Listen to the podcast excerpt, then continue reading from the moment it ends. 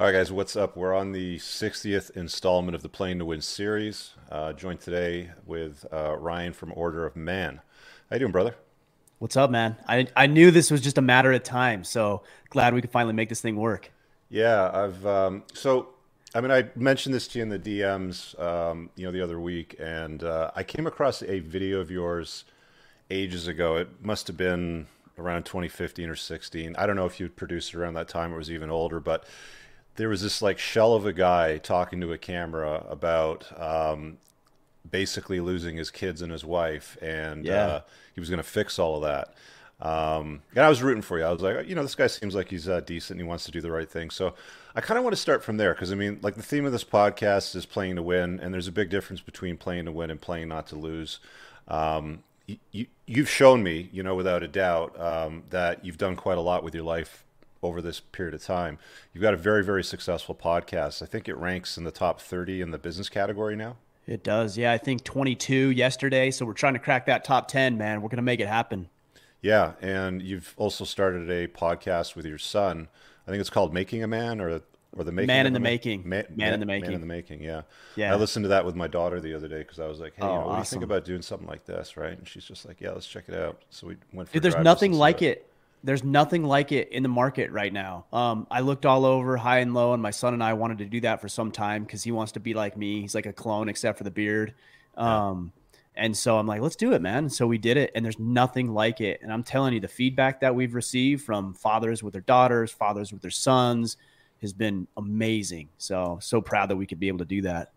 Tell me about the growth that you went through from that shell of a guy that I talked about earlier. Um, you know, in that video where you're like, what did you say in that video exactly? Because I mean, obviously you made it, so you know exactly what happened, what you stated. So can you talk about that and sort of like, Yeah. the, like the storyline arc, you know, between then and now? For sure. Yeah. I think the video you're referring to was a video I talked about the separation with my wife. I think I titled it Why My Wife Left Me because I've always been a pretty good marketer. so I knew that would get a lot of attention, you know? Uh, and I actually took that video. I don't do this anymore, and maybe I ought to revisit that. But I took that video down because so many a holes just misinterpreted what I was saying, and I just I didn't want to get in the bull crap of them trying to you know paint me as a beta or a cuck or all these terms you know people throw around. But you know, admittedly, I was in that camp that you just said earlier of playing not to not to lose. Mhm. Um, and and I was just trying to like grasp on to some semblance of my life before my wife left me. And frankly, at the time, uh, a lot of my universe revolved around her. You know, I didn't realize that until she left uh, and took my one year old son at the time. Um, oh, it was just the one child that you had at the just time. one at the time. Okay. Yeah, we have four now. Yeah. We have four now, but it was just one at the time. Okay. Uh, and so for a long time, man, I really blamed her. I was like, how could she do this? Why was she disloyal? She didn't appreciate, you know, what I was doing and what I'm trying to grow my business for the family. And I remember I was driving down the road and I came to the conclusion. So we're knee deep in our separation that holy shit, maybe, maybe this isn't like just her. maybe there's like, maybe I have something to do with it. Mhm. Uh, and I, I had just at that point written off the marriage thinking this thing was over. And at that point, it was very cathartic for me because I went to work on myself. Um, I started to get into shape. I started dialing my finances. My business started growing. I started getting back into some spiritual elements of my life that I had let go. Um, I, I, I built new friendships. I hired a mentor. Like I was kicking ass, and it was like flipping a switch on the wall. You know, she she responded to that. She saw that, and and I came to this conclusion that you know we can't control people, which is what I was trying to do. Like if she did this and she did that, and I just need her to change, then my life would be great. And I move from hey, I'm not going to try to control people anymore. I'm going to live my life the way I want to live it. I'm going to do the best I can the way I see fit, and then I'm going to have faith that that's going to influence people in my life positively. Her, my kids, um, people that might be inspired by what we're doing here. And so I, I, I've I've I've let go of the the need to like change people and prove to people like what they should do. I'm just going to shine as a beacon to the best of my ability and let the chips fall where they may. Um, and that's proved to be instrumental not only in my marriage but in the business in the in the movement as well. What's the like? What was the catalyst that caused you guys to part ways at that time? Uh, you know, I don't think it was just one thing. I remember we got into a fight one evening about who knows what. I don't even remember. Uh, and uh, I said, I, I remember this. I vividly remember this. I said, I don't even want to be married to you anymore. Mm. And she said, I agree. I don't either. Mm. And the next morning, uh, I was supposed to go four hours north for some training in my business. And I got about an hour north. I'm like, man, what the hell are you doing? And I turned around and came home and I was like, hey, look, like, yeah, obviously that's, that's not what I believe. But then it was too little too late. Mm-hmm then she was gone. Um, I just think there was a lot of contention and animosity that had built up in our relationship. I spent some time overseas with the military, and when I got back, we had only been married for six months when I left, and when I got back, it was like trying to like date again, but we were married, and then I was trying to grow my financial planning practice, and I was frustrated because I, I didn't know how to do it, and I felt inadequate, and I was overweight and out of shape. I was a loser, man, mm. uh, and I took all of that frustration out on the person whose fault or responsibility it wasn't my wife. It was my responsibility. And I didn't pin that on myself. I pinned it on her. And then I played these little manipulation games and made her feel like shit that, that it had something to do with her. Um, so, you know, that boiled over that evening. And uh, man, that was a dark time of my life. It really was. Oh, yeah. It, it was, it was very obvious in that video. Like I, I don't have you know the copy of it because you took it down, but I vividly remember thinking to myself, "Wow, this guy's like hit the bottom." And, yeah, man. You know, is he yeah. gonna keep digging down, or is he gonna you know climb his way out of this one? Um, and it sounds like you did something with all that. So it sounds like you kind of um, made what I call making your wounds your work, right? Like I did something similar with my channel too, right? And um, you know, you took that trauma of um, you know the wounds that you were dealing with, and you kind of made it like the body of your work. You created the podcast, you created your um, I think it's um, it's a community called the Iron Council. Is it? It is. Yeah, that's our kind of our exclusive yeah. brotherhood that we have. Yeah. Can you can you talk about the podcast and how that started to take off and and how that changed your life? I, think your wound, your wounds are your work is a great way to put it. Um, I created something that I needed. You know, I didn't have it. I looked around and I was like, man, I really need some guys in my corner. You know, I had forsaken all my friends because I got married, and that's one of the first things to go is your your own health and then your buddies. Mm-hmm. So I felt like a, I, I honestly, I felt like a sack of shit, like calling my friends up and say, "Hey, bro, my wife left me. Can we hang out?" So I didn't even do that because mm-hmm. I felt like such a loser. Um, so I had to go out and find new friends. But the guys that I was surrounded with seemed more interested in the party or the whatever that I that I was video games, things that I wasn't interested in.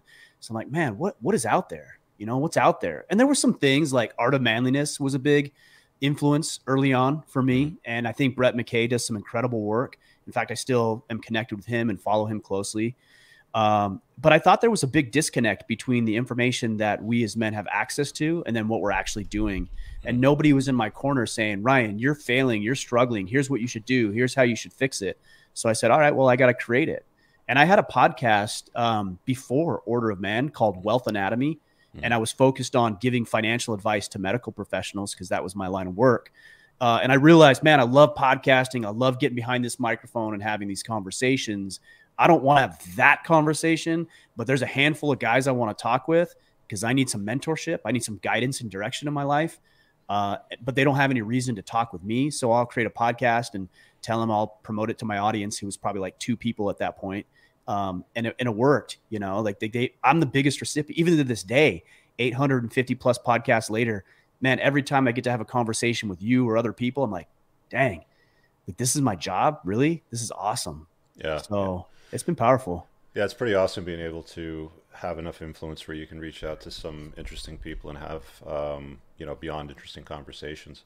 Um, it sure. sounded like you, you you sort of changed your your network to a pretty significant degree as you were making your wounds your work. Like there, there were obviously people that you had to let go of. Like, how did you make those decisions? Like, I call these anchors in sales, right? Like, like there's people that are anchors that are going to hold you back that you got to cut loose, and there's of course sails that will, you know, you you uh, you know, you cast up and it fills with wind and it you know takes you your next uh, port of call sort of thing. Like, how did you how did you go through the process of deciding, you know, like who's who's going to come along for the ride and who you got to let go of?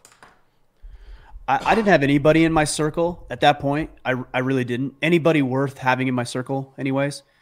You know, I mean, that that's not entirely fair. You know, I had I had, I had family members and things who cared about me. You know, things like that. But that's not what I'm referring to. Mm-hmm.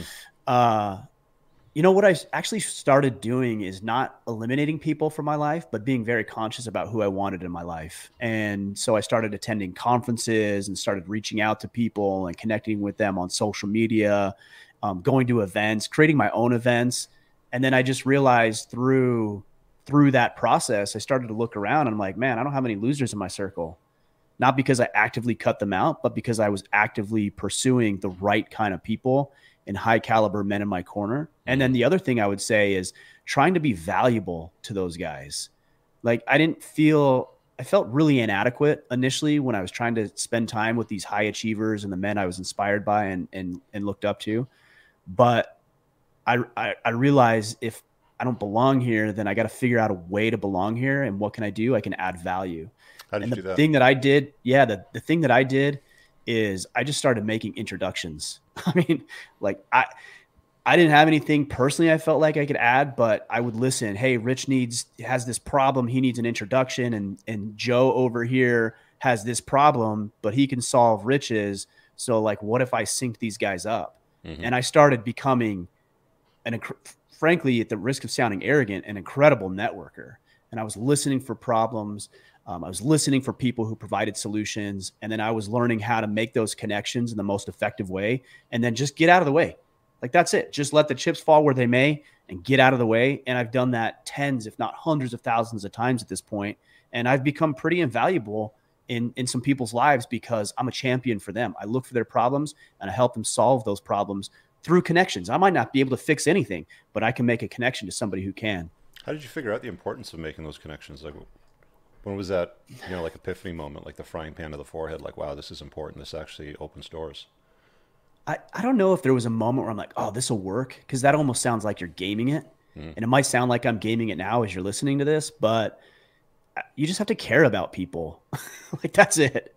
I, I, I, shouldn't have to say that, but it seems like I do, especially in mm. this like over marketing digitized world of trying to like game and manipulate every relationship that you have for your mm-hmm. benefit but like i care about people you know I, I, I want people to win i want to see them thrive just like you said you watched that video you didn't know me at the time but you're like man i hope this guy makes it because you care about people mm-hmm. and if you care about people then you're going to get your own ego out of the way and your own pride i will say that got in the way there was times where i'm like okay i'm going to keep score like I introduced Rich to Joe and they did this deal and now Joe and Rich owe me. Mm-hmm. Man, that doesn't that doesn't equate to care.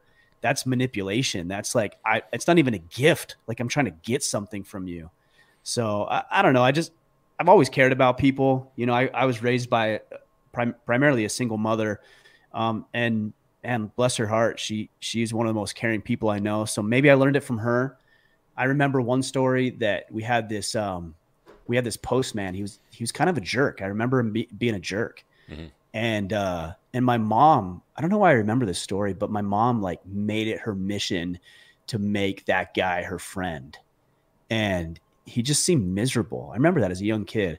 But she would on holidays like give him a plate of cookies or put a cake out for him when he when he brought the mail. And over time, man, sure enough, like he became such a pleasant person to be around and he would smile and he would greet us and i'm like whoa this is cool and i think that's quite an epiphany moment for me of just treating people well and letting the results and the chips fall where they may when you do mm-hmm. mm-hmm.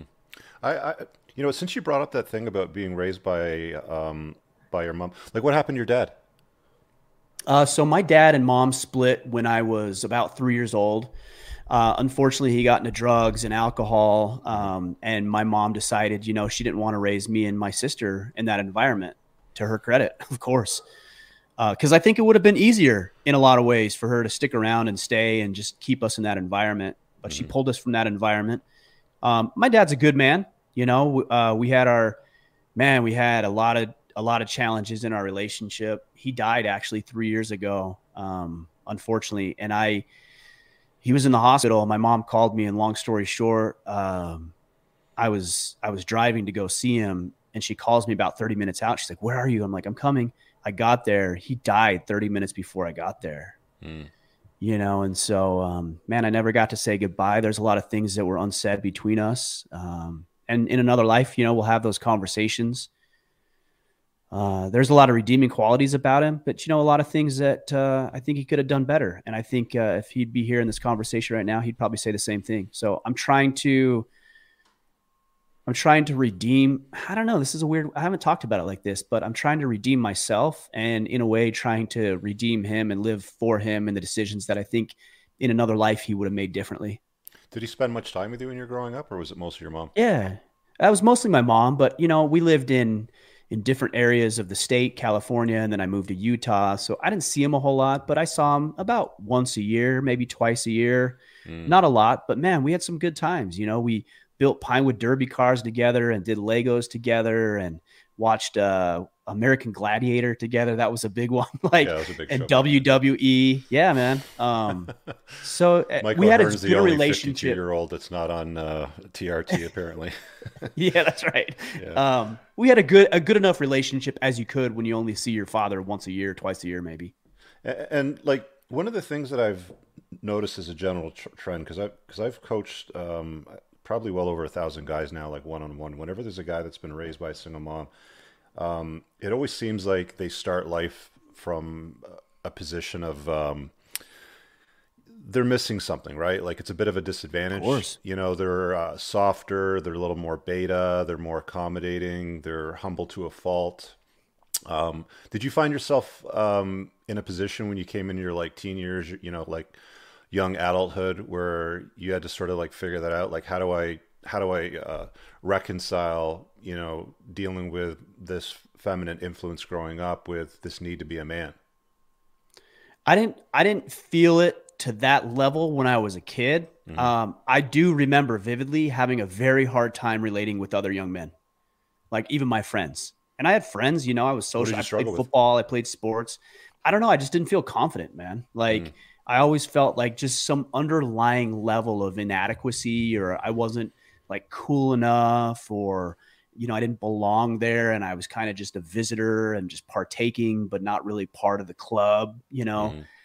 I, I didn't feel like i was part of the tribe i kind of felt like the token guy who's just like kind of hovering around and mm. you know mm. but i was a popular kid i was athletic you know so from the outside looking in you'd think oh that guy's got it all figured out and i had some real self-esteem issues i mean even 10 years ago maybe even less even having this conversation with you i'd be intimidated by it you know? And i think a lot of these guys that grow up with overly feminine influences in their lives misinterpret assertiveness, strength, uh, conviction for you know being an asshole or or overbearing or dominant. Mm. And I don't see that anymore because I've been able to build that confidence over time where I look at somebody like yourself or other people I've had interactions with and think, I'm not intimidated. Like I'm impressed, you know, I'm inspired. Um, and I love having conversations like this. Mm. Um, talk to me about marriage and kids because I mean it, it seems like your um, best material or, or, the stuff that people seem to recognize you for the most is sort of like built around that uh, family dynamic, the like the traditional yeah. conservative, like the tradcon sort of values. Um, talk about the expectations that you had as a man getting into marriage versus the reality of what you experienced once you were in it, and then the kids started to arrive. Yeah, I mean it's it's um it's a hard thing, you know. It's uh it's been a challenge. Oh, Rich, hold on one quick second. Yeah, I just go got to close this door up. Mm-hmm. Stuff like this happens live. We don't we don't record these and edit. We just do them live, boys. Let me grab a couple of these super chats while he's doing that. Got uh, Dragos on the line, getting ready for forum this afternoon. And uh, dude says, whether you are raised by a single mom or a masculine dominated mom married to your beta father, the results are still the same. Sorry, man. You were about to go ahead and uh, chime in on that. Yeah, no, I was going to say it was a challenge because I really didn't have um, a model. You know, okay. I, I, I don't I didn't know what a good marriage looked like. I didn't know what a good relationship looked like. I I, I kind of always felt, especially now as I have a father, uh, uh, I'm a father of four. Um, I've always felt like I've been a father at heart, mm. in a way, like maybe old for for my years, and I feel like even just now I'm coming into it for myself. Uh, but yeah, I never had an example of, of what it was supposed to look like and how a husband honors his wife and raises his children. I, man, I just didn't see that. So I struggled, as evidenced by our sep- the separation I had with my wife. Um, man, I struggled and it, and it was a challenge and it was a chore. And I'm like, I don't know what to do. And I'm trying to lead my family and I'm trying to grow this business and I don't know how to do this. And I was losing my cool and calm and patience. I call it losing your frame. Like I had no frame, not even, I didn't even lose my frame. I had no frame whatsoever. Mm-hmm. Uh, and so I had to build that. And when I started to build that for myself is where the marriage changed because I mean, let's be real. That's, that's what a w- woman generally, I think, not always, not exclusively, but generally, a woman's looking for a man with a frame, with some balls, somebody who's going to lead them in a masculine way. And I didn't have it. And mm-hmm. that's why my wife responded the way she did and the way that she responds now to the way I lead. So, so when you use the word frame, I think I understand it the same way that you use it. Um, you know, in every relationship, there's there's a frame of the guy and there's a frame of the woman. And generally speaking, whoever enters the other person's frame becomes the leader in that relationship. I think for the most part today, it seems like most guys enter the woman's frame. And um, like I see uh, content out there now around female led relationships. Like there's actually like social media sites and there's blogs that are built around this now where it's like they encourage women to make like men less so they can become more and then the man enters their frame and sort of like you know serves them. You know they you know the man puts her up yeah. on a pedestal. Did you ever do that? Like that's not how your marriage runs right now? Like it sounds like she's in your frame? Yeah i would say that. Um and i, I don't know if i ever went into her, her, her frame the way that you're expra- explaining it necessarily but what you're saying makes sense. I haven't heard it described that way. But as you're saying that, I'm thinking to myself, yeah, that makes sense because as a young man who doesn't have a dad in his life, whose frame are you in? Well, you're in your mother's frame. Mm-hmm. She leads everything. She makes all the decisions. She makes the financial decisions. She tells you when to eat, what to eat, like everything, right? And so if you've never had that masculine presence where you have a father who's not telling you to like I don't want my my boys, I have three boys and a girl. I don't want my boys to perpetually live under my thumb. Like I want them to go out. Like my son the other day, he got mad about something and I saw it in his eyes and he challenged me. Like not physically, but he challenged me in a way I hadn't seen before. He's almost 14 now. And I'm like, this is good. This this is what I want. Mm-hmm. Like, like now look, I, you're gonna challenge me in my house. Like I'm gonna win that battle all day long but this is a healthy behavior. I want to see this in you. Mm. But a but a but a boy who doesn't have that is always going to be under the wing of his mother. And so when he leaves the nest and he's out on his own, he's like, oh, he's lost, he's confused, he's scared. And so he finds a woman who has the same frame as his mother, and then he becomes her uh, uh, her um, her her child. You know, and so I I think what you're saying is is pretty accurate. Although I'd never heard it explained that way. It makes sense. Yeah. Um, Dude is Desi has a question for you. He says, "What's the best way to beat out decades of betatization?" You got you got to spend time with other men. Like you, you have to do masculine things, and you have to be around those kind of men that you want to be around. Because when I spend time with other men, they're not beta type men. They're strong, courageous, bold, assertive, convicted men, and and I learn from them what that looks like. And we do masculine activities, mm. and and and so we we spend time in the wilderness together. We push each other. We do jujitsu together. We try to beat each other up in a controlled environment of course you know so that changes you. It, mm-hmm. it, that's the great thing about it is that you can learn. If you i have a lot of guys will reach out and they'll say hey i didn't have a dad in my life and i don't know how to be a man so like what do i do now? Well like it's not too late. You just need what you needed 20 years ago. You just do it now.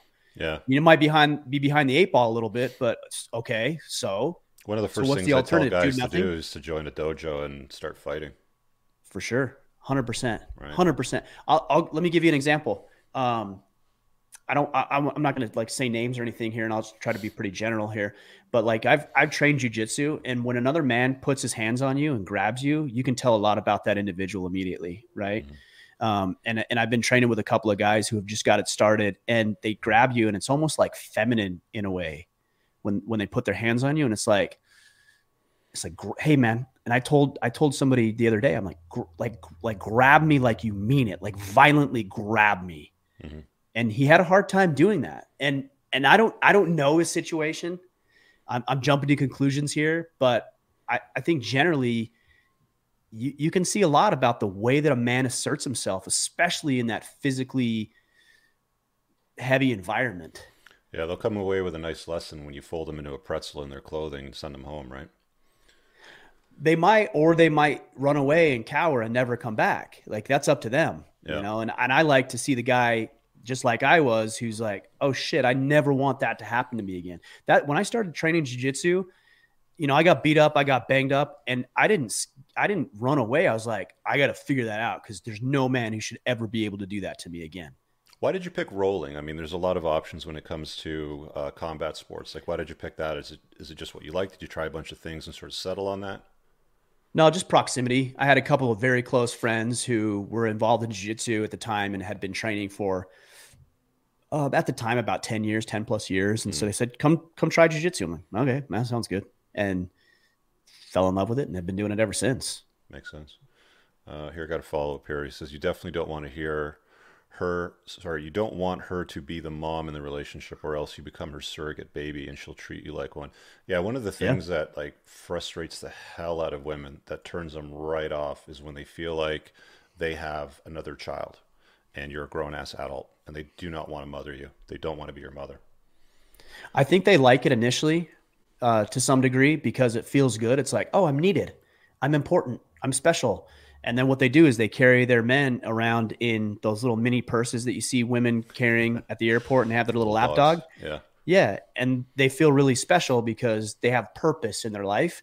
And then it's like, oh, this dog is exhausting. I got to clean up its shit and I got to like take it everywhere and feed it. And I'm trying to just be over here. So yeah, it's it's nice at first, but it loses its luster fairly quickly. Yeah, women women definitely prefer to be led. They you know they want to look up to a giant. They want to be with somebody like that. Um, talk to me about the beard, right? Because somebody made a comment. somebody made a comment somewhere. Where is it? There it is. Two good men, two great beards. Of course, another bald man with a beard. Um, That's right. Talk to me about the beard because I mean it's gone Not through quite different... bald, but it is trimmed down. So yeah, but well, well, I mean you've been through a couple of different iterations of facial hair. Like you've kind of been like the masculine, um, real man, real style sort of model. Then then it's then it's grown long and scruffy. Then it's cut short. Like what's the thinking behind the beard? You know, for you because I'm because I'm always curious about that when men rock beards on a long term basis. Yeah, I uh, so you, you, talked about Antonio with Real Men Real Style. Yeah, I actually went to his conference early on, and I'm totally out of place. I'm like, I, I, dressed. I don't. I don't think I wore a suit, but like business casual, which I don't wear. I, it's just I was so awkward and uncomfortable. But I went because I wanted to see what it was all about, and uh, I I think I was. I didn't. I don't think I had a beard at the time, and I saw Eric Bandholz with Beardbrand. I don't. Do you know him?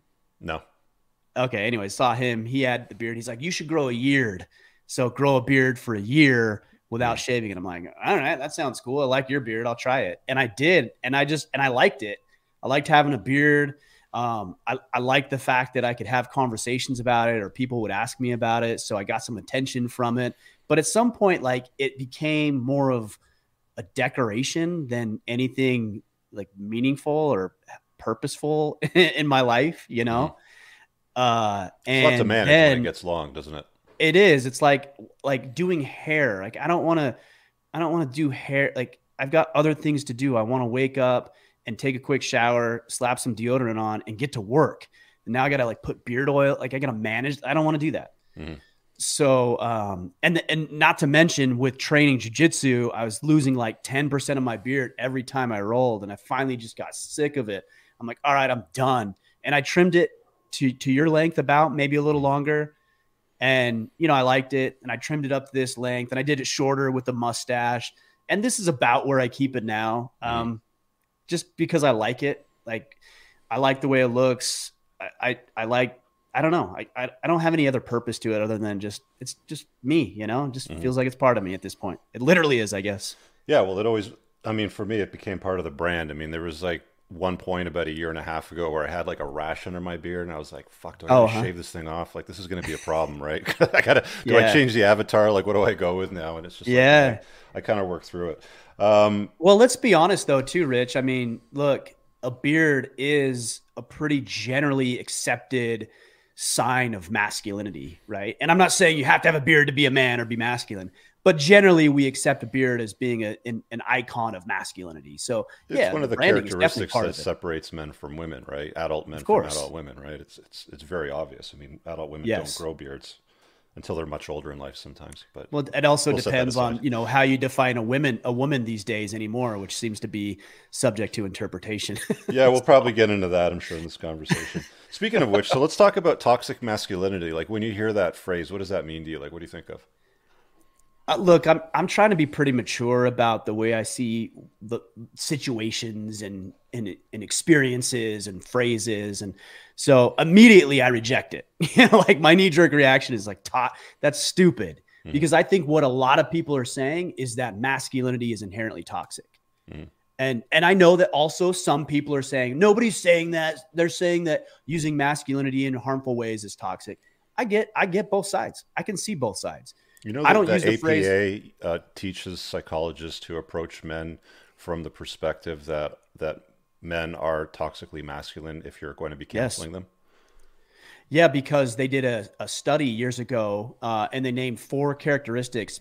They, I think it was stoicism, aggressiveness, dominant, dominance, and competitiveness. Mm-hmm. And they they said, and I quote, "These things are inherently toxic to young men." Mm those those things are not inherently t- competitiveness is inherently toxic. That's what they're trying to take out of society today, right? You know, they want to give everybody a participation trophy, and there's no first place and second and third places. Just everybody gets a ribbon now, right? Yeah, that's right. So, so here's how I look at it. I and and I've really tried to flesh this out for myself because I want to understand and I want to be reasonable about it, and I want to be intelligent about it too. I don't, I don't think masculinity is it, it's amoral. I don't think it's good or bad. It, mm. it just is. Masculinity is basically a set of virtues, characteristics, behaviors based on biological makeup. That's it. Like if you strip everything else away, that's what it is. And that's not that's not good nor bad. It's just amoral. So you have one camp that says masculinity is toxic as deemed by the APA, and you have the other camp that says no, masculinity is good and we need it. I don't agree with either. I think that we can harness violence or competitiveness or aggression uh, or stoicism for productive outcomes. And I also think we can do some destructive shit with it. So the way that I define it is that it's it's it's amoral and then how you utilize it is what makes you a man. So a man is somebody who's biologically male, it's a prerequisite. And then how they're harnessing those masculine characteristics and traits for productive outcomes for themselves and for the people they have responsibility for. That's mm what hmm. makes somebody manly or a man. Speaking of manly, so talk about manly skills. Like, a, uh, is there a list of uh, traits or characteristics that you try to instill into your three sons? Well, so to zoom out a little bit, um, the framework that I look at manliness through is the ability to protect, provide, and preside mm-hmm. over ourselves, over our loved ones, and also over people who can't do it for themselves.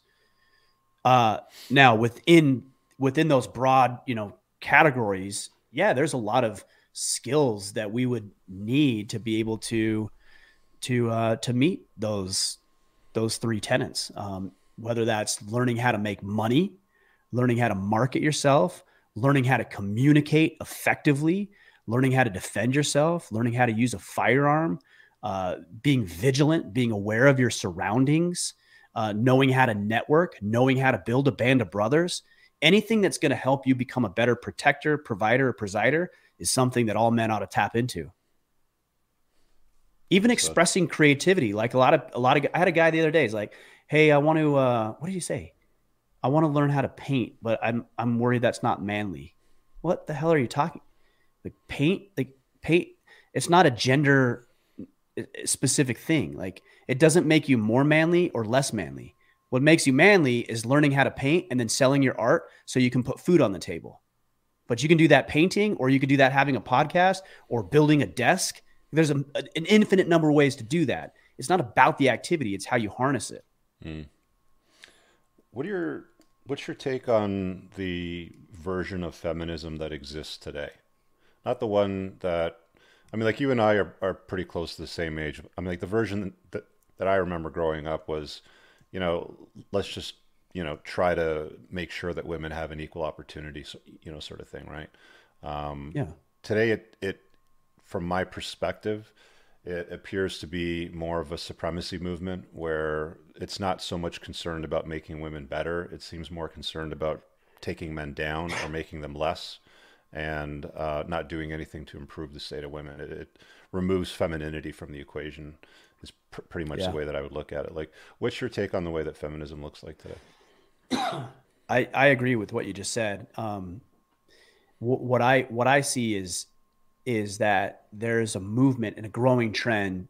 Would and this is ironic because this feminist type movement that we see today will undermine and mock and dismiss and ridicule masculinity, and in the very next breath, they'll tell women not directly, but this is their messaging is that you have to act like a man in order to be equal or better than a man. So it's hmm. like, well, which is it? is masculinity and manliness harmful and destructive and bad or is it that you should act more like a man so that you can be his equal and i don't think a woman acting like a man makes her equal to to a man and makes her an inferior version of a woman like that's that's the only outcome of it Mhm. so when i you know when i look at women you know my wife is a great example of this. She's a stay-at-home mother. She's a homemaker. I just did a podcast with her uh, earlier we were on somebody else's podcast and the gentleman said how would you like me to introduce you? And she said uh, wife and mother. That's that's right because that that is her that's her greatest calling. She's wanted to do that and be that from the time that we, she was little. But the feminist movement we see today would laugh and scoff at that Mhm. oh oh you're you're to be inferior oh your your husband under your thumb or you're under your th- husband's thumb i can't believe he's keeping you barefoot and pregnant and she's over here thinking, I'm just living my best life. I'm here. I'm supporting. I'm nurturing. I'm guiding. I'm counseling with him. I'm turning this house into a home. And so I have a real issue with women's empowerment when it's not really about women's empowerment. It's about turning women into inferior versions of men. Yeah, it, it's it's so bizarre because it's like the like the version of feminism today seems to tell women that you can't do anything for the express pleasure of your man. Make him a sandwich, bring him breakfast, uh, you know, bring him a, a, a nice glass of iced tea while he's working outside doing something, you know, for the you know for the household. But they'll encourage them to go and uh, you know get a job, get a degree, frame it in mahogany with little letters after their name, and go and serve a boss who's probably Yeah. you know more likely than not a man. Like that's that's good. Serving your household is bad, right? Right. It's such a bizarre. it's, sort it's interesting. I come home from jujitsu uh, two to three nights a week, and when I get home, food's on the counter. You know, and, and I say, what you know, what what did we have for dinner tonight? And she's like, yeah, we had you know steak steak and potatoes and broccoli. Awesome. Uh, I'm gonna go take a shower. She's like, great, I'll warm up your food for you. Mm. And I come down and the food's warm and it's sitting there and it's beautiful and it's delicious and I eat it and I honor her and she honors me. That doesn't make her inferior. She wants she's expressing her love and admiration for me. Like this is a partnership. She's expressing her gratitude. That doesn't make her like subservient or a, a slave or servant to me. It's just this is the way that she's expressing her gratitude and appreciation for the relationship that we have. It does make her an outlier today, though. I mean, the oh, vast Oh, oh, majority of 100%. women, especially in urban centers, believe that that's not the goal anymore. The goal is Right. com- compete with men, climb the corporate ladder, get degrees, and then by the time they're like 40 and they've got two eggs left over, they rush out to go out and try to get married and have a family, right? Yeah. That's Yeah. that's what they, you know, usually end up with. They come to an epiphany at some point in their late 30s or even early 40s where they're like, I'm screwed. I made some bad choices and this isn't really what I wanted, right? And they're surrounded by a few cats and a box wine subscription and a, a boss that they hate and a patriarchy that they, uh, you know, march against, right? Yeah. Uh, well, it is. It's a shame that they're being fed that line. That's the real issue. Is that they're being fed that line Hook, by line, a bunch sinker. of angry, bitter women who did the same thing, and they want other people to do follow in their footsteps, so they too can be miserable. It feels like a losing battle today, though. Like, what's your take on that? Because I mean, I I'm I'm kind of at the point now where it's where it's like I'm just just leave me alone. Don't tax me. Stay out of my life. I'll just enjoy the decline as things sort of unfold as time passes on, right? But um, you know, there's there's others that uh, haven't haven't gotten there or may not get there or may get there at some point. Like, I'm just curious uh, about your take on that that role that society plays today because like the way that you live and the way that you describe coming home from the dojo and dinner's ready and you can take a shower and she'll heat it up and there's none of this like I remember, um, you know, a buddy of mine telling me once, you know, um, you know, recently married, had a small child that was about six or seven months old, and he came home from work one day, and he's like, you know, uh, hey, sweetheart, you know, what's for dinner? And uh, she scoffed at him, went to the freezer, took a bag of some frozen something or other, and whipped it at him. And he was like, yeah, yeah, he's like, what is this? Like, what is? I didn't sign up for this.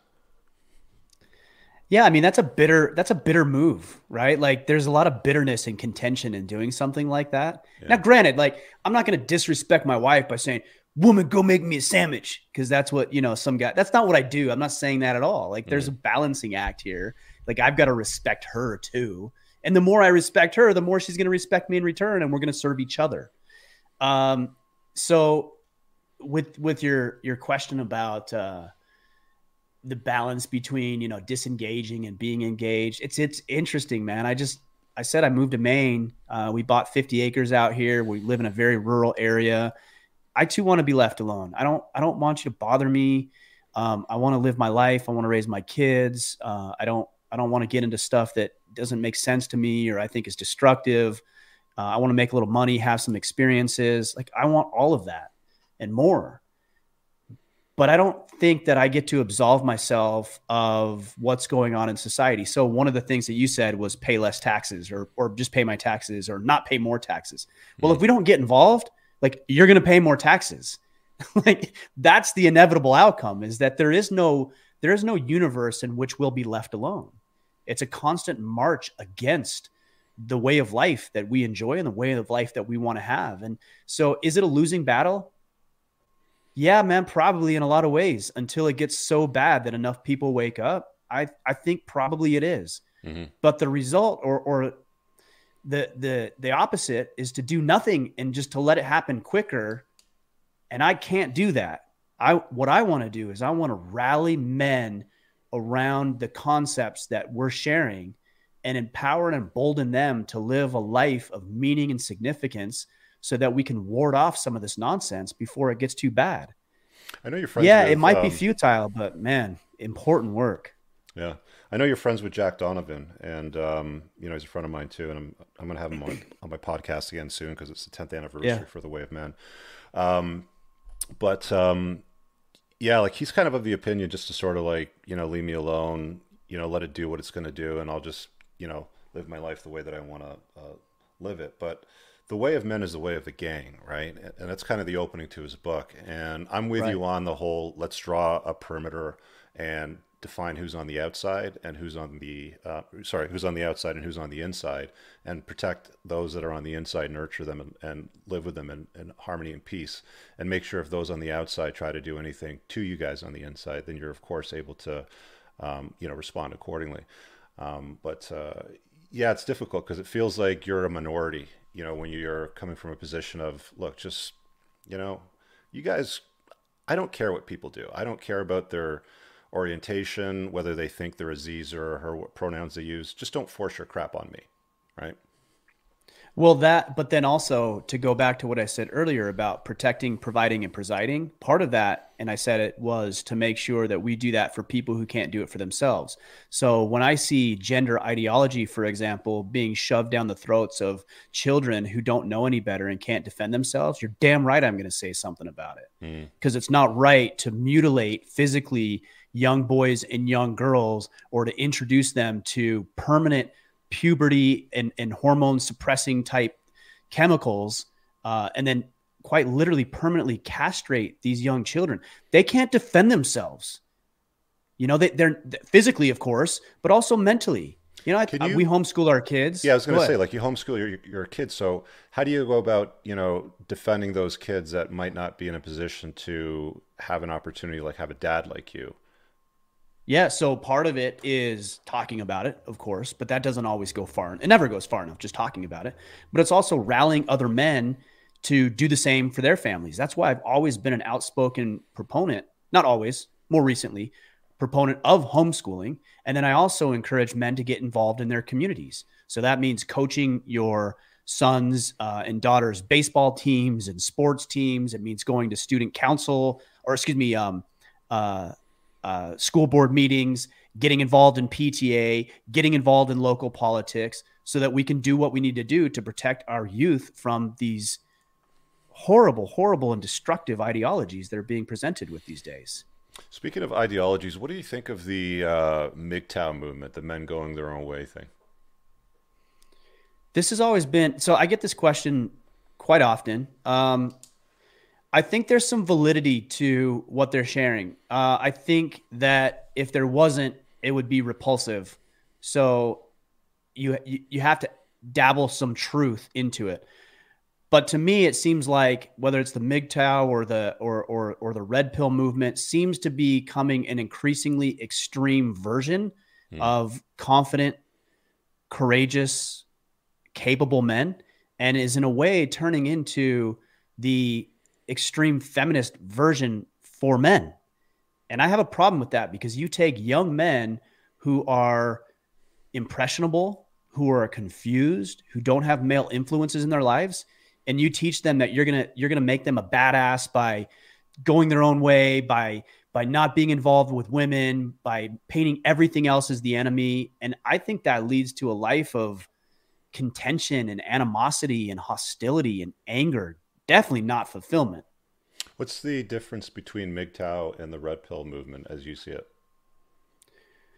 Um, I I don't know. I can't really answer that. Maybe I'm unfairly lumping those two into the same category. Um, mm-hmm. and maybe you can enlighten me on that a little bit. I, I've just seen so much from it that I tend to just distance myself from from that arena because I don't want to go there. I really want to serve men in constructive ways, and I don't see some of these movements going that way. Yeah. So um, to kind of add some context to that, so I was I was involved in what was called the Manosphere. I've called it the Manoswamp now um, for the last couple years because that's really what it looks like to me. Um, and the guys that are MGTOW are definitely red pilled, but the guys that are red pilled aren't necessarily going their own way, right? Like there's a lot of hmm. guys mm. that are red pilled that understand women, that understand you know what drives attraction, what drives you know women away, um, how to manage stuff over a long term basis.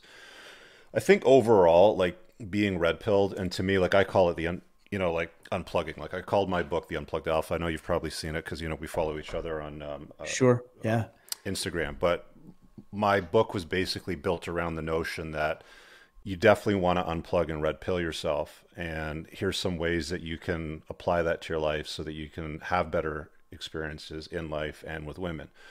I'm not opposed to dealing with women. I'm, I'm in a long term relationship, have been for a while now. Um, I have a chapter in my book actually about MGTOW. I think you'd like it because it, it kind of hits on some of the stuff that you're getting at, but it goes a lot deeper down the rabbit hole. Yeah, I'd love to check it out. Yeah, it's an interesting um, like segment of of like men's spaces because you see like you know the tradcon space the mgtow guys the black pill guys the different color like there's all these different colors of pills now you know, there's white, purple, red, blue. It's like nobody can make up their mind. The LGBTQ of of awakening right. pills, right? Yeah, it's all of a sudden turning into the alphabet soup of you know, like the, right. like the alphabet crowd is now turning into different colored pills, right? And everybody wants to like hold theirs, you know, the highest. Like this is the best right. one. And if you don't subscribe to mine, then I'm going to hate you, sort of thing. So it's or or if you don't subscribe to mine, then I'm a victim of you, which is right. even worse. Yeah, yeah. It's uh I guess if, according to what you're saying, you know, if, if you're saying it that way, you, I, I would consider myself red pilled in a way, in that I, I recognize it for what it is. I'm not going to um, make myself subservient to women or think that I'm inferior, but I'm also not going to take it to the extreme and think that they don't add an amazing dynamic to life that is so valued in a thriving society, mm-hmm. you know? So I do get very skeptical when we start placing uh, these types of terms around it, like manosphere, which I don't like. I like mana swamp, uh, red pill, MGTOW. Uh, it, it, it concerns me because even Tradcon, then it becomes tribal and the. But aren't men tribal though? Yes, yeah, but the way of men is the way of the gang, right?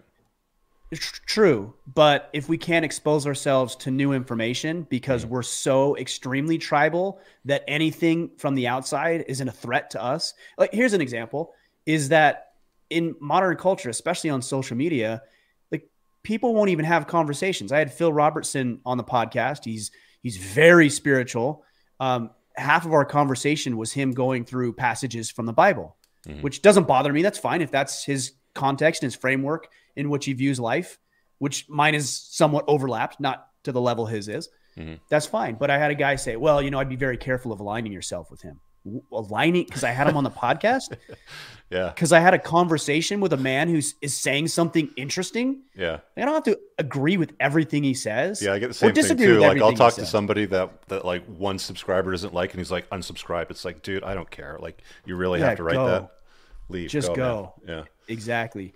So I think I think it becomes a problem when we cling so hard to our, our, ideologies, whatever side of the aisle or spectrum they're on, that we aren't willing to at least consider that maybe there's another way of looking at it. And that's what I mean when I say becoming tribal. Yeah. Yeah, that's that's yeah, that's a fair point. I mean, like this is a you know, this is potentially a, a, very long conversation when it comes to these like tribal natures of men and the different groups that they. Uh, I mean, I'm sure that you probably had some, um, you know, thoughts about this Rich Cooper guy, right? Like when I reached out to you, or like when you saw me on Instagram. Like, what was your initial um, thought? Well, we've been following each other for some time now, so I follow what you do. I yeah. like a lot of what you do. I think we've had some brief interactions where, like, "Hey, bro, I don't agree with that," or "You don't mm-hmm. agree with something I've said." Mm-hmm. Good, good. Like that's then we need to have a conversation about it. Yeah, you know. Course. Yeah, exactly. Uh, and we've always been, always been respectful towards each other. I, we actually, I was talking with somebody on a podcast yesterday. I was on another podcast, mm-hmm. and your name got mentioned. I said, "I'm actually going on with Rich tomorrow." Oh, okay. Um, and and the way that he kind of framed things was was that, and you already brought it up about, hey, how much do we get involved and try to change the tide of society, and how much do we just be left alone? And so I was actually very curious where we would fall on mm. that conversation. Are we in agreement? Are we in alignment? Do we see things differently? That sort of thing. Yeah, well, I've so I've been through the divorce grinder, and you know, you know, I've experienced what um, can only be called probably one of the worst experiences. Um, you know, a lot of guys get spit out the other end, destroyed. I I, I managed yes. to pick myself back up and you know fix things up and I still have, um, you know, a good relationship with my kid's mom. I got a great relationship with my girlfriend. My daughter and I are awesome. Um, so like, there's some work that you got to do on yourself, and there's some obviously there's quite a lot of ownership that you have to take as a man because like that uh, joke goes. I think it was Chris Rock and Tamborine. He said something along the lines of, you know, um, you know, only women, children, and dogs are loved unconditionally. Men are only loved under the condition that they provide something of some value in the world and to their family. So it's like you know, you've got to realize that that there's like you can't point and sputter at the world. You can't point and sputter at women. You can't point and sputter at you know groups of uh, people. You know, if they want to go and do their thing, if they want to hate on men and you know accumulate cats and do what they do, that's awesome. Cut your hair short, get fat, diet purple, and do whatever you want. like I'm not. I don't really care, right? But don't right. get mad at me or my boys yeah. if they don't want to date you, right? Right. You know, if you want to, you know, transition for, you know, from a boy to a girl, cool, awesome, have fun, you know, with that. But don't get mad at us if we don't want to date you. Like, don't call us phobics or whatever, right? Because we have preferences. Right. So it's like, that's that's kind of where I lie with all that. I'm kind of interested. Um, who are you talking to that mentioned my name? Um, who was it? It was the un. What was it? Uh, uh, Breaking Beta podcast is what it was. Oh, I think I talked to him. Yeah. Yeah, we had a great conversation, yeah, man. Yeah. It was it was uh, yeah, very thoughtful. Had some great questions. We had a good dialogue. It was a good conversation. Let me ask this question. I, you know, sorry, go ahead. I was gonna say that Chris Rock quote. I was thinking about that. I've seen that before. Yeah, he's not wrong. He's not no, he's wrong. Not. He was absolutely right. But I also don't think it's entirely bad. like I don't think it's bad either. Because because I but I think a lot of people do. They're like, oh yeah, we should just be intrinsically loved. I'm like, why? Well, like, well, like, well, that's where guys you know go wrong and they plug into society's lies or they go blue pill basically is they think like why can't a woman love me for who i am and it's like dude that's where you failed men and women exactly. are different okay women are loved because they're beautiful and they have you know the ability to reproduce. Like that's why that's why women have been cherished you know throughout history. Men are only loved under the condition that they're valuable right? So what are you doing for yourself that's valuable for you and for any woman that you decide to invite into your life in whatever capacity that might look like right? And it's I, like I think it's well well there's another element to this is you're as a man, you're only going to love yourself to the ability or to the degree of your capabilities. Like if you're a fat, pathetic loser, yeah. you're not going to love yourself. Like you're going to feel bad about yourself. You're going to feel guilty about the way you're not showing up, about your underperformance, and then you want everybody else to to uh, acknowledge that you're okay in your mediocrity. Man, if you want to love yourself, get your ass off the couch, go do some workouts, go to the gym, learn a new skill, get a promotion, ask a woman on a date, and and maybe you'll start to feel better about yourself and in turn other people will be influenced by that and actually want to be around you. You know what's interesting about that though, Ryan is I mean, those those few words there that you said at the beginning, I think you said fat, pathetic loser. Those those words would offend a lot of guys today. They would say, Ryan, you're shaming men. You shouldn't do that. Women should just love us for who we are. And it's like, that's dude, that's not the way that it works. Just because you and idealize. Why is shame, why is shame wrong? Well, well hey, like listen, it shouldn't be wrong. It, I don't think it should be wrong. I think if you're like, you know, if one of my friends is getting fat, I'll tell him, I'm like, dude, you're, you're, you know, you're packing maximum density here. Like, you got to do something about this. You're not looking good, man. right? Like, and you should be ashamed, and you, know, you should be personally ashamed. Yeah. Like, if I'm doing things I shouldn't be doing that I know, like deep down, that I've made commitments not to do, and I do it. Like, let's let's hypothetically say I step out on my wife.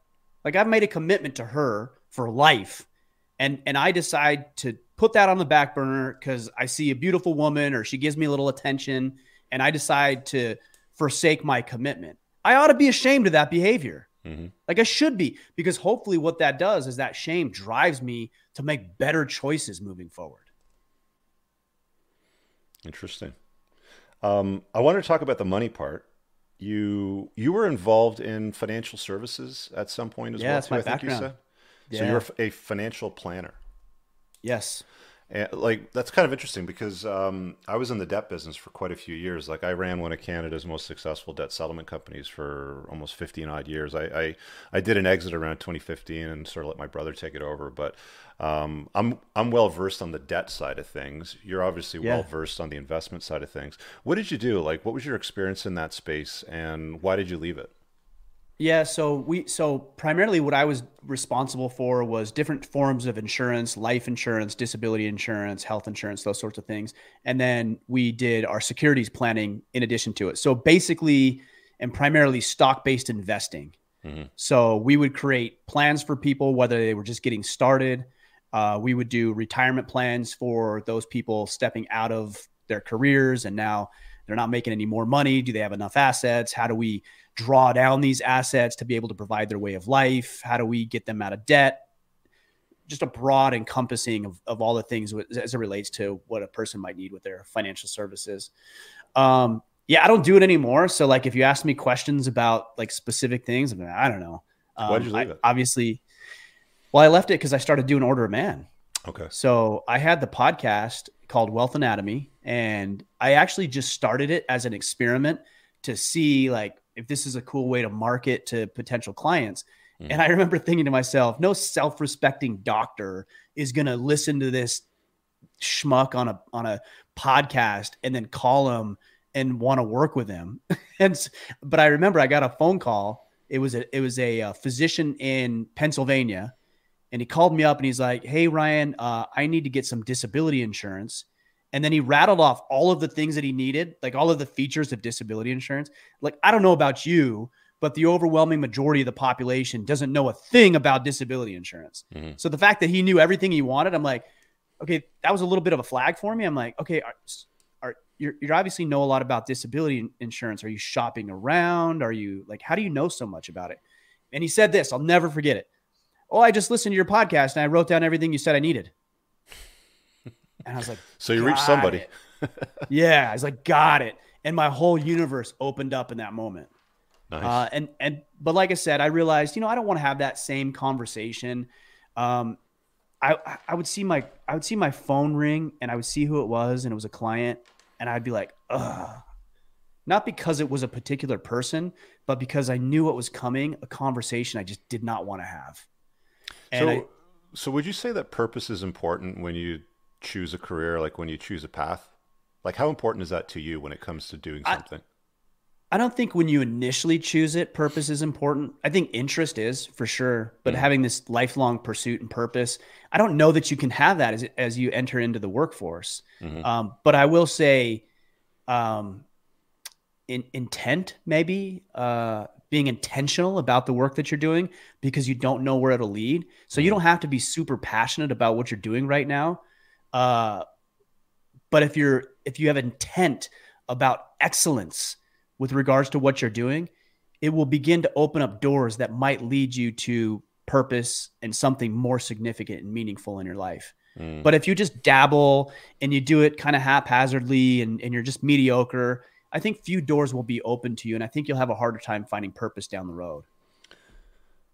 Let me switch gears and talk a little bit about podcasting because I mean, you're like you're really good at this, obviously. So, uh, like, I'm I'm curious about how you got good at it how you um, like book guests, how you select guests. Yeah.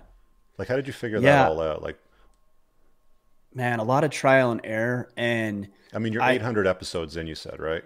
Yeah, yeah. yeah. And you're probably I had a conversation. Every, every oh, all weeks. the time. Yeah. Even now, I'm like, cool. This is, you know, like, what can I learn and take away from this? But I, I, had an interesting conversation with Jack Donovan about this. He says, you know, there's a lot of people in this this men's self development space, if you want to call it that, and he's like, one thing that you've been doing is taking this to the mainstream. And that's what I'm trying to do.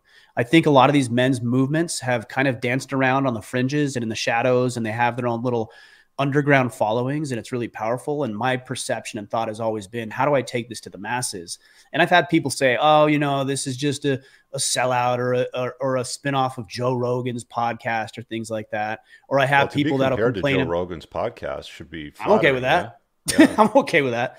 Um, and so I've had people, you know, say, well, like, I don't like that guest. You shouldn't have had him on. I'm like, but you listened, didn't you? Yeah. You know, so I know what people listen to and I know what they will resonate with. And I also know what they won't, but they'll, I don't want to say argue about, but, but bring up some, some frustrations about. And that's good. That's what we should be doing. Yeah, I think it's good to have like discourse. Like I had, um, do you know who Andrew, I think his name is Andrew Klavan. Andrew Klavan from Daily Daily Wire uh, Network, yeah. right? Yeah, yeah, so yeah, yeah. yeah, so his producer reached out to me at one point because they wanted to talk about marriage and divorce, and they must have come across some of my content where I was talking about it. So I went on the show with them, and it was like a twenty minute segment. I wasn't expecting much. I mean, there was some hate obviously from people like, "Why is this guy here?" You know, standard sort of stuff. But I found there was actually quite a few people that, even though you know we had a different opinion on a topic like marriage um, that actually like turned around and said, yeah, um, and they follow me now and they've bought my book or they've hopped on like a call-in segment on one of my podcasts. Like I had a guy the other day and, and that segment was like over a year ago. He's like, yeah, I saw you on the Andrew Klavan podcast and I wanted to call in and talk to you about this and that and the other thing. So it's amazing.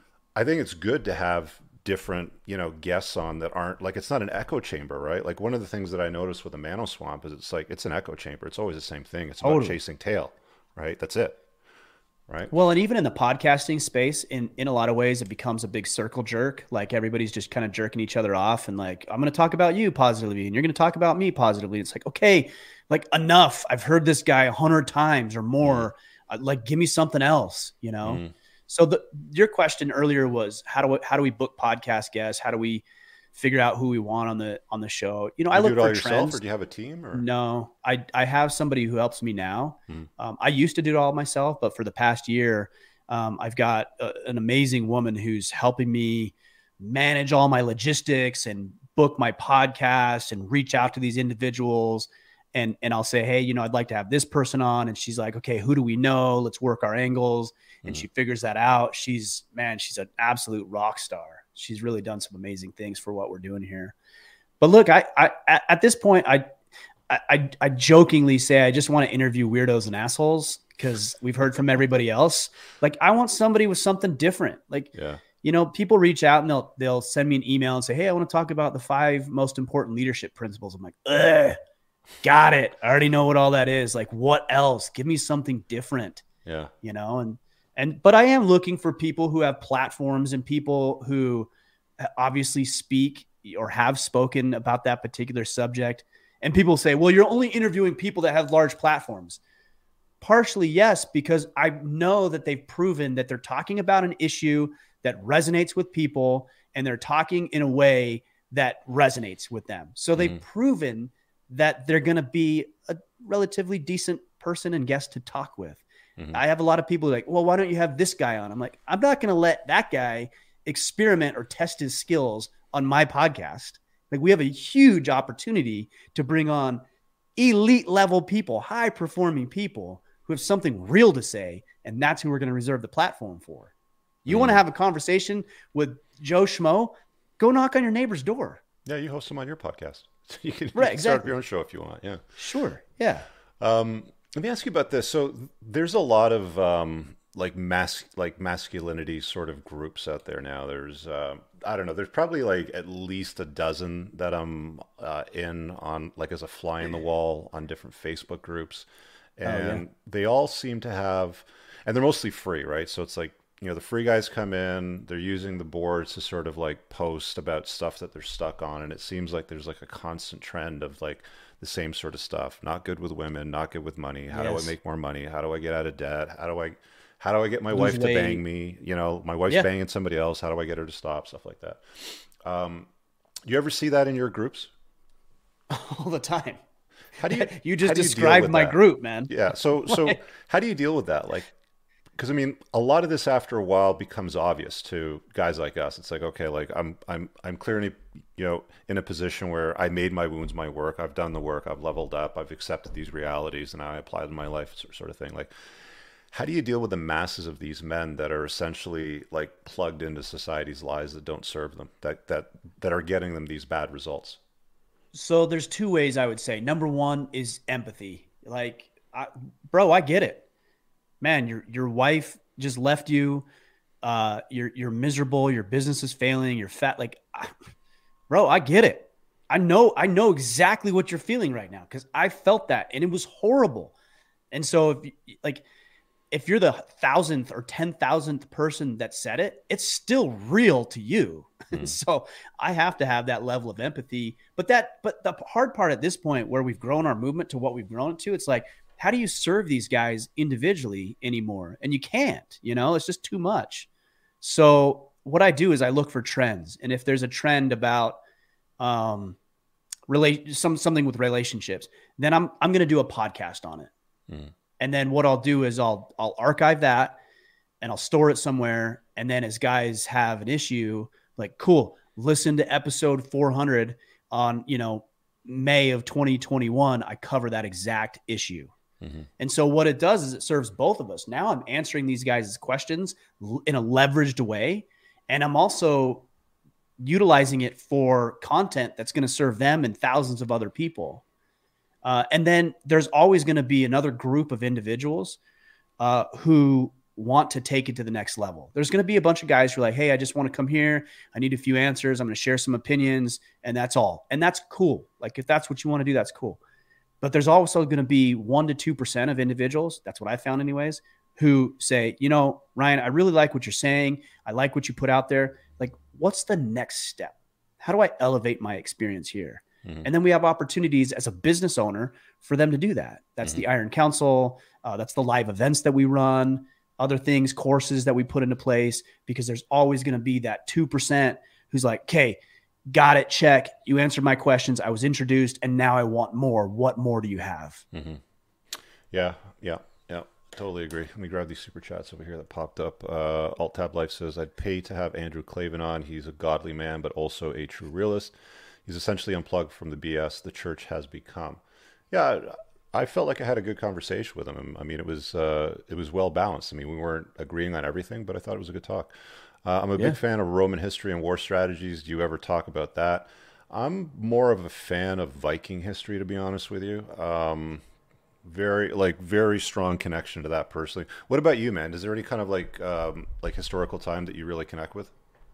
I, I like early American history personally. So I, I read a lot on our founding fathers, uh, the way that we separated and, and, and the battles that we went through and, and how we fought for our freedom. But yeah, Roman history is fascinating too. There's a lot of good books and information on that.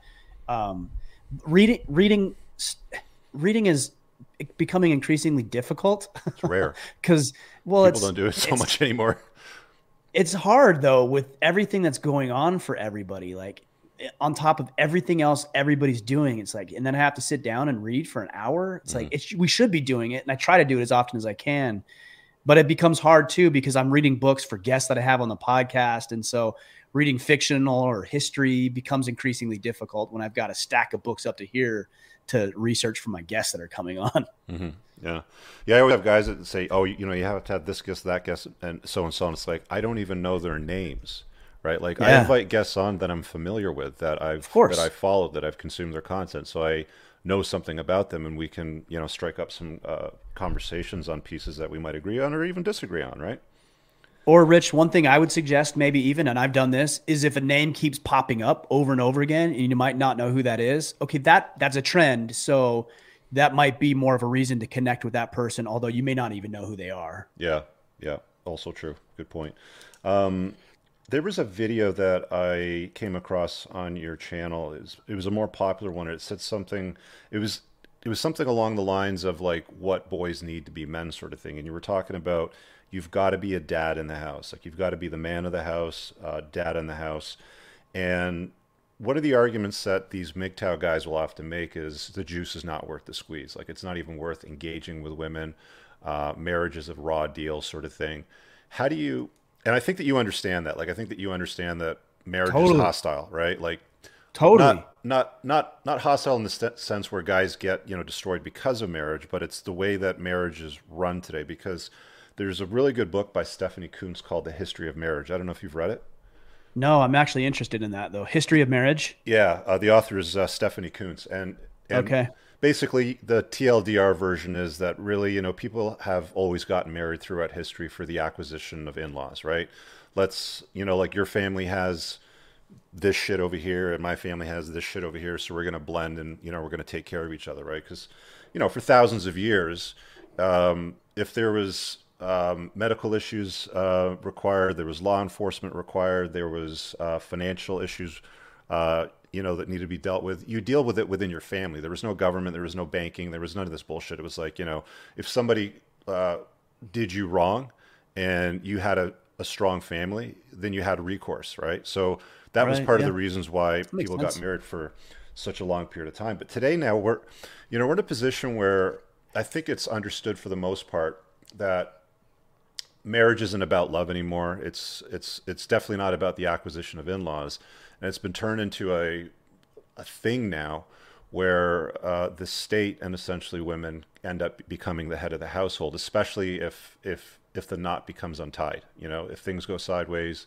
and you need to part ways, that's when things can get pretty bad for guys. So, you know, when you encourage guys to like basically man up and be the father in the home and be the man how do you balance that with the environment that we live in today as men, where if a woman wants to, I mean, I had a conversation once with a guy. He came home from work and he found his wife um, at home on the phone when he walked in the door.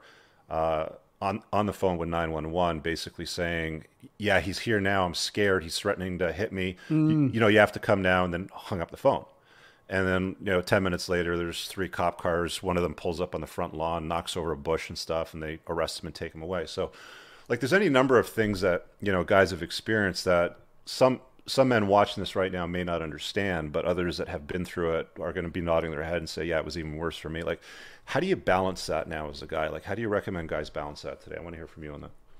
Well, I mean, first of all, those women who do that, um, and this goes for like false rape accusations and all of that stuff too. Need to be stuff, yeah. punished too, to the stuff. full extent of the law. But they so never do. They never get con- held, no, I know. accountable.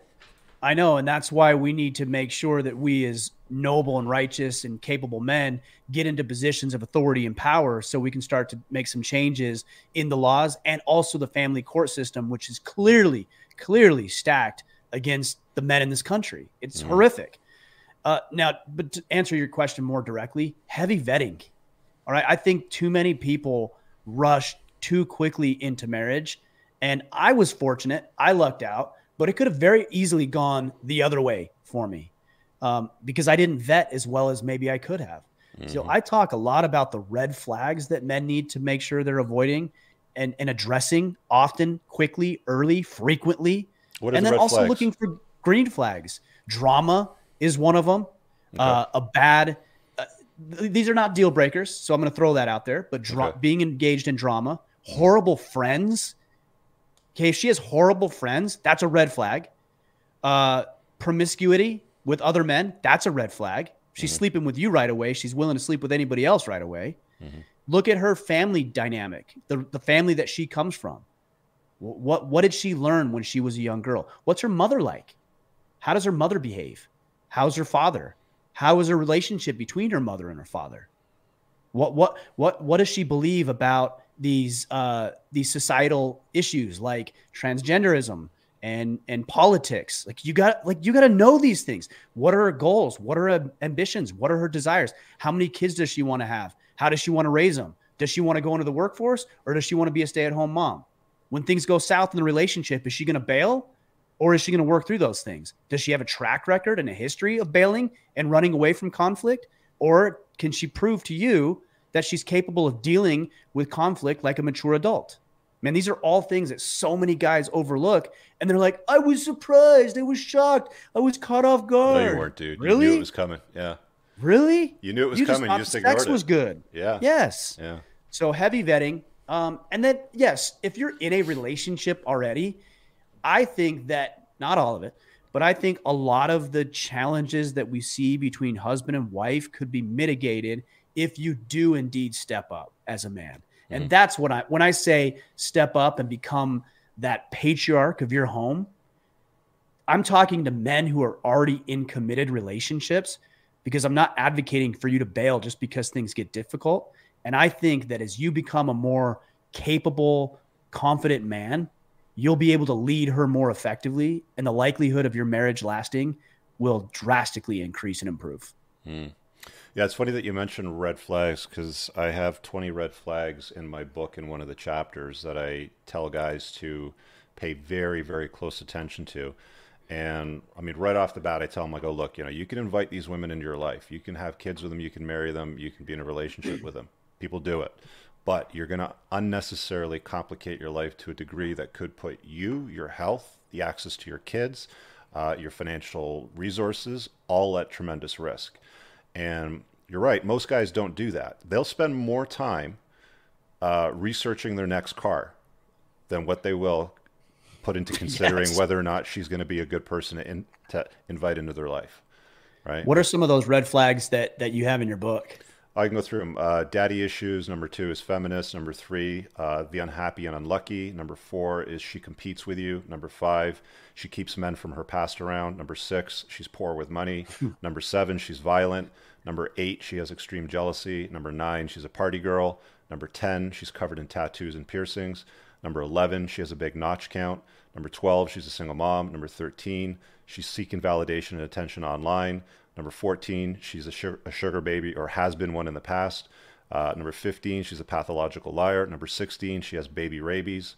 Number 17, she throws hissy fits. Number 18, you're not in control of the birth. And number 19, she's a drama queen. Number 20, she's got addictive personality. Sol- solid list. I don't disagree with any of that. If you can avoid almost all of that, ideally, you're probably dealing with somebody that's potentially going to be a complement to your life and not the focus. You said you said one baby rabies. What is that? Should Yeah, I know so- what that is? Yeah, absolutely. So that's kind of a term from from the Mano Swamp that I sort of uh, refined a little bit. But what it essentially means is you're running into a woman that's like, I need to have kids right now. Like she's 38, she's climbed the corporate ladder, she's on dating apps. She doesn't even ask you, you know, uh, where we're going to meet for the drink. It's like, do you want to have kids right now? Is the first thing that she'll say. Yeah, yeah, yeah, yeah. that's a big problem because these women will basically like get knocked up by any guy that's just good enough because their biological clock is ticking and guys like that usually get destroyed pretty bad in a divorce a few years down the road when she realizes that she doesn't need him anymore and she's got the kids and they're generally pretty successful guys because women are hypergamous so they date across and up so he could be a surgeon that's a bit of a dork that realizes that she's 38 and she wants to have kids. So yeah, okay, you know, let's do this now, sort of thing. And then he just destroys his life because he avoids, you know, that and potentially other red flags. It's interesting you said that because I wrote down right here um, kid, uh, before you said that kids solving problems is a red Yeah. flag, Yeah. which I think is along the same lines. Very So similar, yeah. people will think if if you have a woman who thinks that oh having a child will solve her problems or your guys' problems mm-hmm. don't have a kid that yeah. doesn't solve like if she's not whole without she's not going to be whole with yeah. so you got to be very I, I, like that that i'm in agreement with that yeah and i mean like the on a balance of probabilities, you get involved with a woman that's got baby rabies. That's that's potentially going to end the relationship pretty rapidly. I mean, there's there's usually things that like stack with that too. So if you've got a 38 year old that's got baby rabies, she's single, she's been single most of her life, she's probably dated a ton of guys, racked up a huge notch, notch count. A woman that's banged 50 guys has a very, very, very poor ability to pair bond in a healthy way to a guy because, like you mentioned when you were kind of going on the rant there. Um, if if she can't deal with conflict, if she can't deal with problems in a relationship in a mature way, she's already left 50 other guys plus, right? You know, there's a 50 that she banked plus the other guys in and around that equation. She's not likely to want to stick around. She'll just move on to the next guy and make it 51 or 52 or, you know, whatever that number happens to become over time. So a lot of these kind of stack with the other. Like one of the common things that happens like i get dms from guys all the time and they're like dude i uh, and and here i'll just put up on the screen so if you're new to watching my my channel i'm going to put the ticker down over here. So if you get on my email list at entrepreneursincars.com forward slash red dead flag red dash flags you can download the red flag chapter for free. It's like 20 25 odd pages sort of thing. And i get dms from guys all the time. They're like dude, I went through the chapter and, you know, my, my crazy ex had like 18 of the 20 red flags.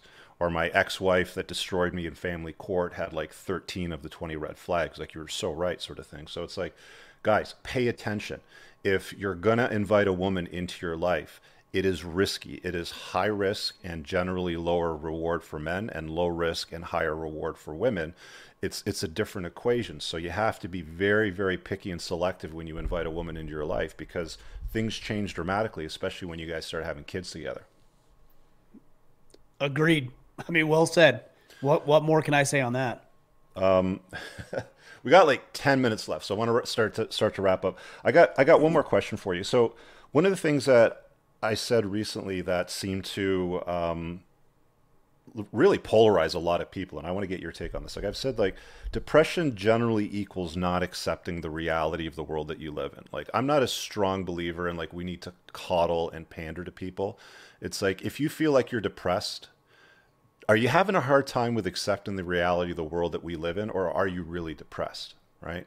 I'm just curious on what your thought on that is, because a lot of guys will tend to revert to to more feminine programming, right? Like they'll kind of go back to the female first primary social order and sort of like, yeah, I feel depressed and I'm weak and I need like everybody's sympathy, sort of thing. And it's like, dude, you're a man, right? You're struggling yeah. with the reality of the world that you live in. Usually it ties into something like, well, why can't I just get a girl? Like I'm really a great guy. Like why can't they just accept me, you know, for who I am? That's why I'm depressed. It's like, yeah, mm-hmm. but you're 330 pounds. You have a bad neck beard. Your your skin's horrible. You have no money, and you live in your mom's basement playing video games all day. Like, are you really depressed, or do you struggle with the reality of the world? I just wanted to get your take on that because I hear a lot of guys with that. I, I, think they might actually be depressed, but it might be a symptom of what you're saying. Mm. You know, I, but I think they they probably are down and depressed and maybe even suicidal about it. Oh, so yeah. I, I, think I I think I agree. Um, I would also say that a lot of it probably stems from them being a bit delusional about their own reality and maybe that's what you're saying too yeah, is like essentially yeah. So, okay, you're you're you're upset that you didn't get the promotion. Well, you also come into work late and you you know leave early and you don't maximize your time there and you don't add any real value. Why in the world do you think that somebody should should uh, promote you? Mm-hmm. Or like you said, I can't get women to like me. Well, yeah, you don't even like yourself because you said you were going to go to the gym this morning and you've said that for the last 365 days and you haven't done it and you know you're a liar now. Of course mm-hmm. you're depressed about that. You're a liar. You're lying to yourself. Who wouldn't feel depressed about that? Yeah. So I think the way that we overcome some of this is by keeping the commitments that we make to ourselves and then all of the other things start to work themselves out. Surprise, surprise, you got the promotion. Surprise, surprise, you lost 50 pounds. Surprise, women are paying attention to you. Those th- those externals work themselves out when you deal with the internals. Yeah, like I've you know, I've often said, and you know, sometimes this pisses people off, but I mean, they can't argue with it. You'll never see a depressed guy behind the wheel of a Lamborghini with a hot girl in the driver's seat, in the passenger seat. Sorry, doesn't happen, right? I mean, you work hard, you're successful, you have attractive women in your life, women in your life, you know, whatever it is you decide to do with your life, who cares?